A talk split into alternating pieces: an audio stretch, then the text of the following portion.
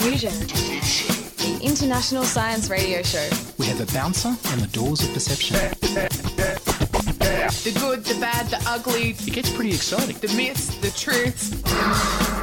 Toxicology, Astroseismology. magnetism, the dark side. Genetically engineered potatoes. Planetoid. Planetoid. I love that word.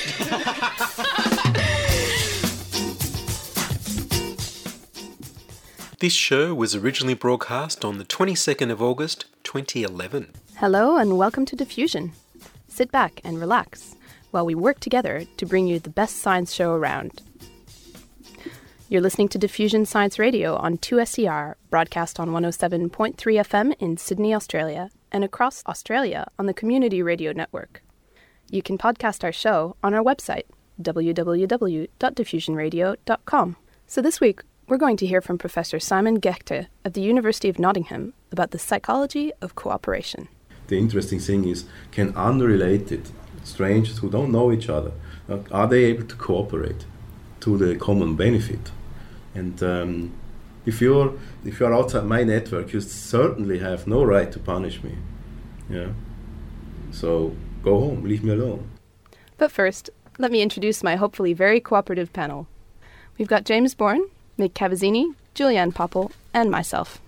So, guys, have you heard any good news this week? There's a species of butterfly in the Amazonian forests called uh, Heliconius numata. Now, this particular species exhibits a really interesting form of mimicry, where it mimics another species that's rather unpalatable or toxic to uh, predators such as birds. So, this particular species not only mimics one other species, but up to seven different types of um, morph morphs. Uh, the same the same animal can change, or just within the species, different within the species. So within a population or within the species as a whole. Mhm. So it's not like the T one thousand. not quite, not quite that advanced, but still pretty impressive because most cases of mimicry, it's just one species mimicking another. But this one's mimicking up to seven species and not even close relatives too. It's mimicking species of a quite distantly related Melinaea family. Uh, what are we looking at here? A butterfly that can then change into a different type of butterfly.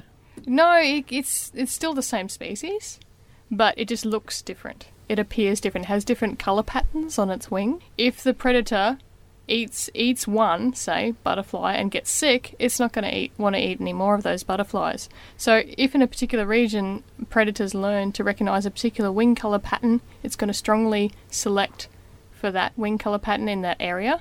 So, you're going to see a lot of regional variation between populations where some will exhibit one morph and others will exhibit another morph, and that's going to depend on what other species that are unpalatable are in that area. Its offspring could develop into one of the other morphs because it's it's controlled actually by a super gene. Mm. So it's like a cluster of genes. It's like a flicking a switch, you know. So Cool. certain genes will be activated in order to produce an overall morphology that's adapted to that particular environment. Science made fascinating, weird, disturbing, and fun. Diffusion. And now on to our feature. So, Mick, can you explain to me why we just can't seem to get along? Well, I don't know if I can, but a couple of weeks ago I met Professor Simon Gächter of the University of Nottingham, who was giving a lecture at the uh, Sydney University Sydney Ideas Forum.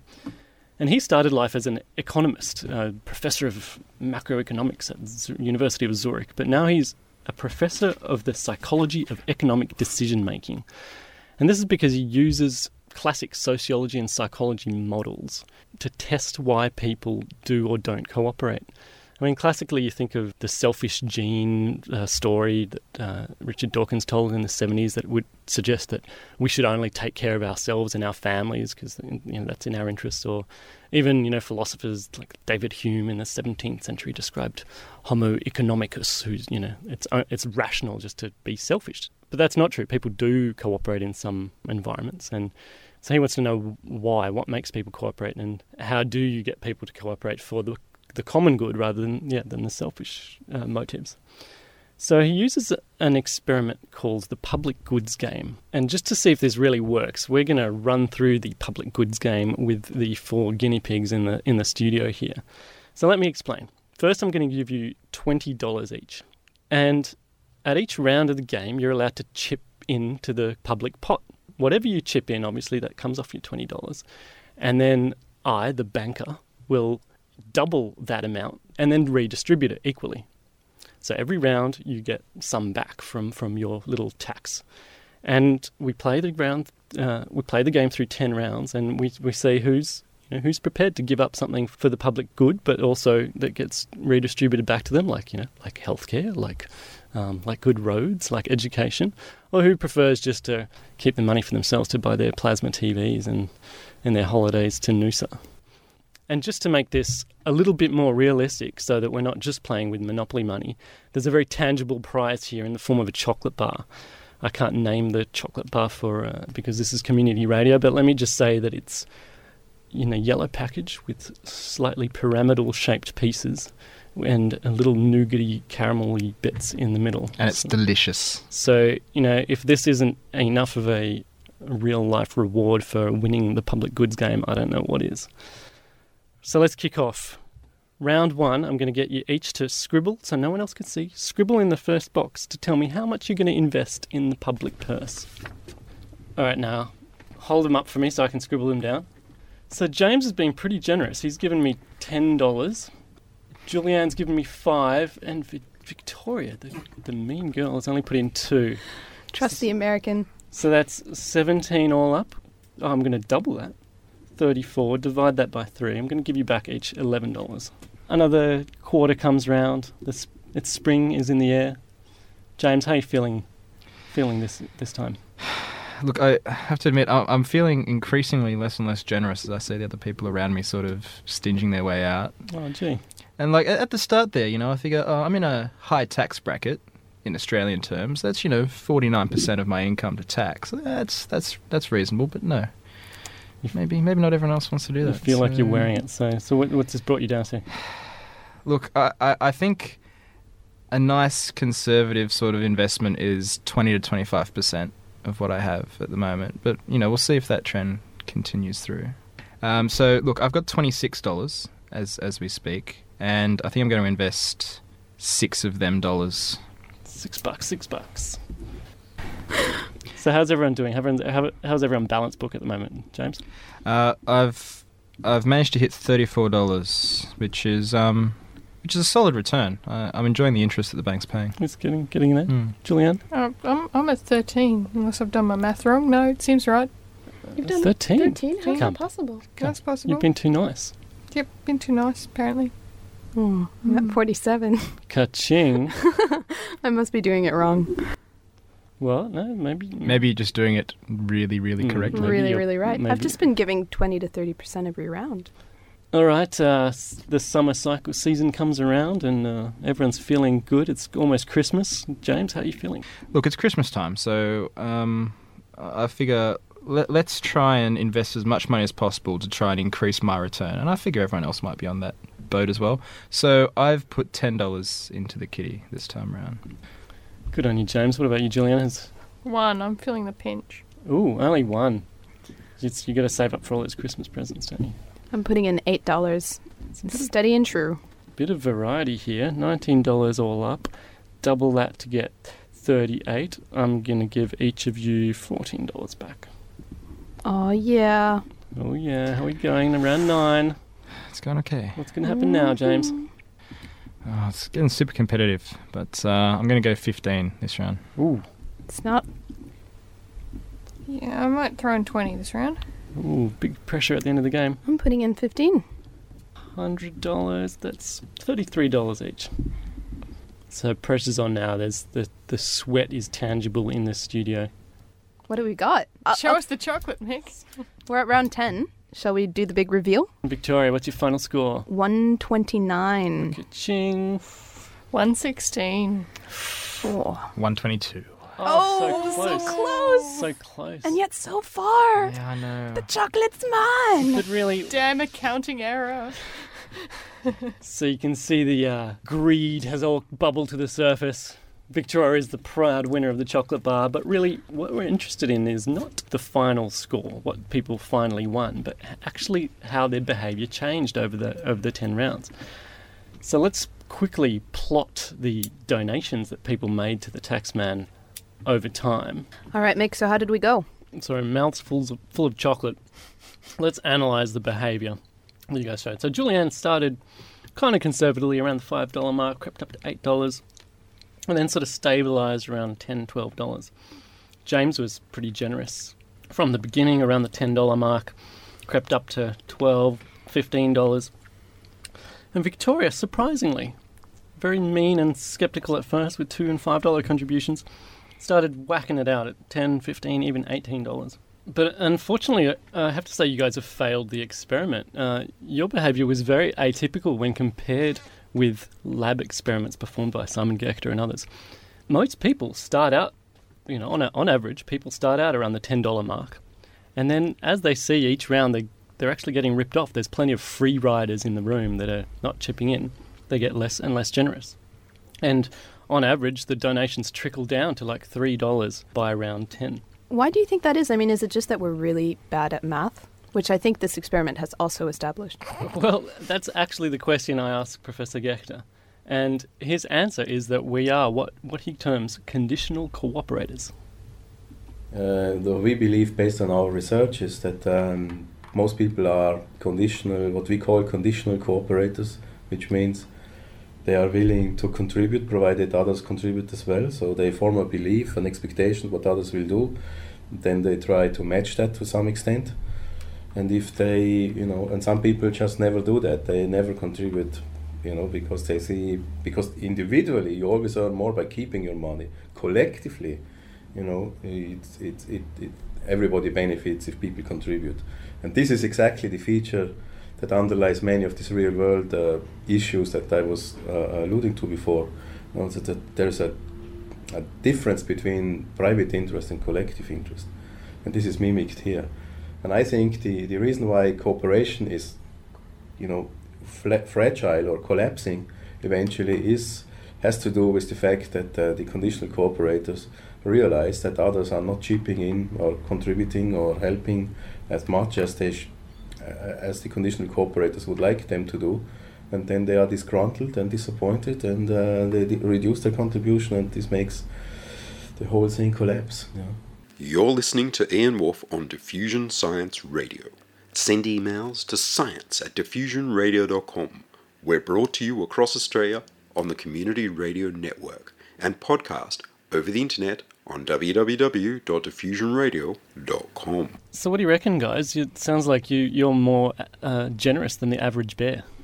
Well, I think for me, a lot of it had to do with precedent. When I saw that Julianne and James were putting in bigger amount of bucks, that really motivated me to increase my givings as well. If, say, Julianne had said, nah, I'm going to give zero every single time, I would have been pretty pissed off and I probably wouldn't have contributed. Well, and in fact, you're right. He says that uh, even if you play the game just one round, but you tell people that everyone else in the previous round chipped in a certain high amount, they will feel some sort of social pressure to comply. So it seems like everyone's a conditional cooperator. But in the real world, you don't pay your taxes just because you're a nice person, let's be honest.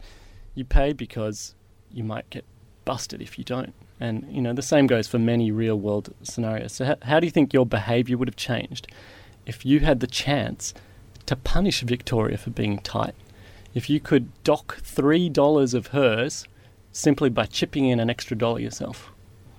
I think it would. That you've got more to lose, so you would definitely have to play much more aggressively. For sure. For sure, yeah. That's capitalism. Let's see what uh, the real life data says. Yeah, in the public schools game we take a stylized version of this, and this means that um, it, it's a sort of a model of social, informal social sanctions, where everyone can punish, ostracize, criticize, ridicule anyone else. In the experiment, we make it monetary to make it costly for people to do it, which makes, which means that they have less of an incentive to do it, and certainly selfish people, uh, people who want to maximize their monetary earnings, would never do it. And for that reason, we modeled it that way. And it turned out that this uh, many people were actually willing uh, to do this punishing, which is an interesting phenomenon because if you think about it, if punishment influences people's behavior, that is, they contribute more to the common good, then that's a public punishing is a public good. It's providing a public good because others will benefit. If I punish, I incur the costs, and all the others benefit. So the question then is, if people are not able to provide the first public good, the underlying public good, as we have discussed before, why then are they willing to provide the second public good? So theoretically, yeah, we shouldn't observe this punishing because it's costly, it's a public good. Why do it? But people do it, and they and this public good doesn't deteriorate. So if even if we uh, repeat this experiment for many rounds, as many rounds as 50, people are still willing to do it. So isn't that weird that you know people won't donate to charity, but they'll happily spend money to put people in prison? Obviously, in the in the real world, there are you know other complex psychologies at work and social pressures and so on. And uh, Professor Gächter even told me that if you just make people promise, say say the words "I promise to do this," "I promise to chip in that," it does make people more likely to to chip in. But you can, because of all the cultural and social aspects, you can imagine that people in different countries might behave differently, right? I mean, I've seen people, 50 people in London queue for a bus stop, at a bus stop. I've seen Germans standing on the side of the road waiting for the little green man, even though there wasn't a car in sight. Whereas in Italy, where I come from, forget about it. Everyone's in it for themselves. Everyone's trying to scam the system. So if you played the public goods game in across the world in Seoul, Copenhagen, Minsk, who do you guys reckon would be the least cooperative cities? Uh, without punishment, it was Melbourne, I have to say, and Athens, I think, and uh, Nottingham, so and um, and Istanbul were the four least cooperative cities without punishment. With punishment, the situation changed completely. Athens remained the most selfish place. Uh, without with punishment, Nottingham and Melbourne uh, increased their contributions a lot and um, and Istanbul also remained at very low levels. So this is fascinating because they are you know, these participants they all play the exact same game. So the stakes are the same, everything is exactly the same. They behave very similar without punishment. They contribute little. You add the punishment option, they behave very differently, radically differently which is uh, you know, and, and when this is not this this is just fascinating, and it seems to have to do something with the society-wide social norms, but how exactly and why and so on, uh, we don't know yet. But uh, we have we have the data, and they seem to suggest this. Well, it, it is surprising indeed that the the behaviours separate along let's say, cultural or ethnographic lines. You've actually surveyed attitudes towards these norms of civic cooperation in a worldwide survey. What kind of questions did you ask and what did you find from these studies? So it was not me who did this. This is the so-called World Values Survey, which is uh, uh, run in 60, 70 or 80 countries by now all over the world, sampling representative populations, uh, Uh, representative samples from these different societies. And they are asked things like do you think it's justified to evade taxes? Do you think it's justified to dodge fares on public transport or to claim welfare benefits you're not entitled to? Some people rate this you know how justified it is to do these things. These are the data we use in our study because the countries around the world differ quite a lot along these dimensions but they are interesting because they reflect uh, that's our argument they reflect society wide levels of social norms of cooperation because all these issues in tax morale public transport the welfare system are public goods are real world public goods. You know if people don't pay their taxes then this means you know they, they might be because nobody can be excluded from going to the hospital or using public transport or the roads and other public infrastructure. But if they don't pay their taxes, this means they are free riding on those services that others have to, fu- to somebody has to fund them. And um, so I, we thought these, these, these attitudes that people hold here, they, they reflect how the social norms in the society work with regard to these issues. I always knew it. Melbourne's a stingy, miserable, rainy place. But they respect authority.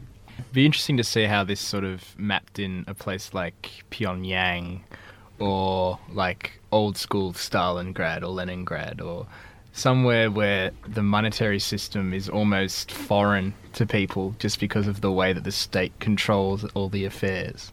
Well, actually, to be fair to Turkey and to Istanbul, according to this World Values Survey, they they seem to know that cheating on the bus or cheating taxes is wrong, but they have little trust that the system will do anything about it. Is it like a fear of being swindled by a corrupt government? Because obviously that would decrease your, your motivation to pay taxes. I think that's it, that they don't think anything will be done about it. But finally, I guess what we really want to know is what this experiment tells us about real world interactions. How can we predict or change the way people behave with with real world problems like, like tax evasion or the, the biggest one of all, the question of climate change? He calls this the biggest public goods game of all.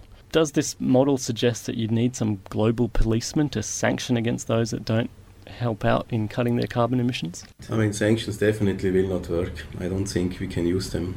Uh, we have to have some other solution because, um, I mean, the United States, just as an example, they will never accept any sort of, uh, you know, whatever the government is. I think. You know, who knows what happens in 50 years, but. Uh, you know, they have not accepted the International Court for uh, war criminals and things like that, so they don't want to do this. And the Kyoto Protocol was in place. It was uh, you know, broken by m- many countries, not just the United States. The United States never signed it. So I don't think that uh, enforcement will work in uh, much sanction through sanctions much. But I do think is what the West ought to do is to setting a good example and to move ahead by showing that they are doing something, and then that they do their part, and then maybe they can convince in a few years the developing countries. Yeah.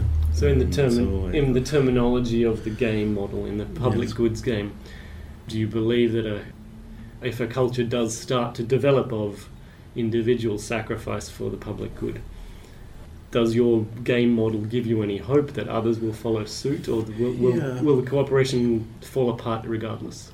Well, I mean, it, it's always going to be fragile. I mean, that's what I believe, and it has to be sustained by uh, maybe to some extent by strong social norms. In some in some aspects, for example, there there is hope. Uh, in, in, in, in many European countries, there are strong norms again uh, for uh, in, in favor of recycling, not just throwing your waste somewhere. And uh, so, and it took a while to establish those norms, but um, now they more or less work. So it's not impossible to change norms, but um, I, I think it's a it's a very very difficult problem because it, it has to be done at the country level. Then you have to enforce it at the local level somehow, which is politically difficult because uh, you know I mean people on the street they say why should I not use my car and the big companies are allowed to you know. Uh, you The same, the same psychology manifests at the I think local I, I level. think I think that will happen. So people say the conditional cooperation. So everybody, you know, the, the, I think the trick of this is to ensure that most people, majority, play get, play the game and play their part, you know, and particularly the big players. I mean, I don't think without the United States and Europe, particularly in, in uh, the United States, not being on board in this climate uh, thing, I can't see how this uh, will work very well.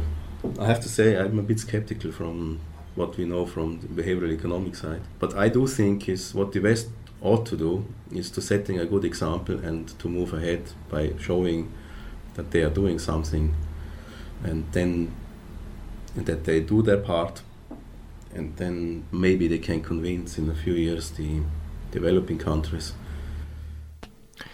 Yeah, that, that that was really interesting to see the way that this situation applies. I think for us to the current political climate in Australia surrounding the entire climate change issue.